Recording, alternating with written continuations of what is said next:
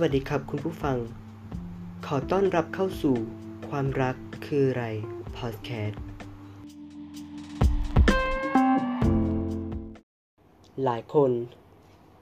พยายามที่จะคิดหาคำตอบว่าความรักคืออะไรจริงๆแล้ว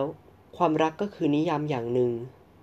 ซึ่งแต่ละคนจะนิยามความรักนั้นว่าอะไรขึ้นอยู่ที่ตัวคุณ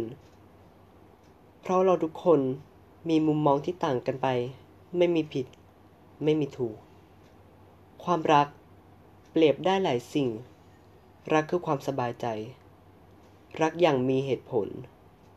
รักคือการให้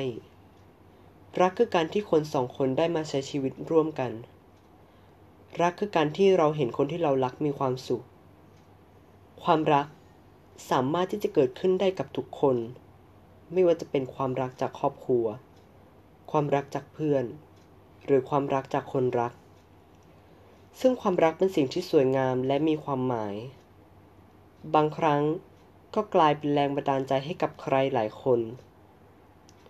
บางคนเปรียบความรักเหมือนหนังสือเรามักจะเลือกหนังสือที่เราชอบถ้าเราชอบหนังสือนิยายเราก็แค่อ่านนิยายถ้าเราชอบหนังสือตลกเราก็จะเลือกอ่านแค่หนังสือตลกเราแต่ละคนเลือกคนรักในสไตล์ที่เราชอบที่เราคิดว่าเป็นแบบตัวเราที่สุดหนังสือบางเล่ม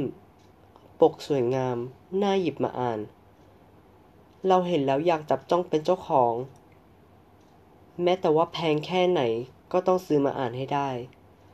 แต่พอเราได้อ่านจริงๆแล้ว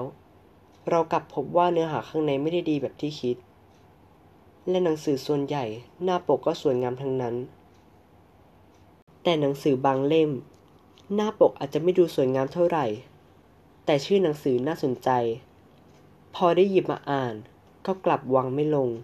เพราะสนุกน่าติดตามอ่านจนจบเล่มพออ่านจบก็เก็บไว้อย่างดีหยิบมาอ่านเมื่อไหร่ก็ยิ้มทุกทีแต่บางเล่มอ่านแล้วสนุกน่าติดตามพออ่านจนจบเล่มแล้วก็ไม่อยากที่จะอ่านต่อแต่ก็เก็บหนังสือไว้บนชั้นปกติหากถามว่าถ้าจะให้อ่านอีกรอบเอาไหมก็คงไม่เอารู้เรื่องหมดแล้วไม่อยากจะอ่านอีกแต่ไม่ทิ้งเก็บไว้รอที่จะอ่านหนังสือเล่มอื่นๆอีกว่ากันว่าคนที่ไม่ชอบอ่านหนังสือก็ใช่ว่าเขาจะมีหนังสือเล่มโปรดที่ชอบไม่ได้คงเหมือนใครหลายคนบางทีคนที่เราไม่คิดอยากจะรู้จักเขาอาจจะเป็นคนที่ดีที่สุดในชีวิตของเราก็เป็นได้หรือการที่เราชอบหนังสือสักเล่มก็ไม่ได้หมายความว่าหนังสือเล่มนั้นจะดีไปหมดซะทุกหน้าเช่นเดียวกันกับที่ว่าการที่เรารักใครสักคนก็ไม่ได้หมายความว่าเขาคนนั้นจะไม่มีข้อเสียอะไรเลยฉะนั้น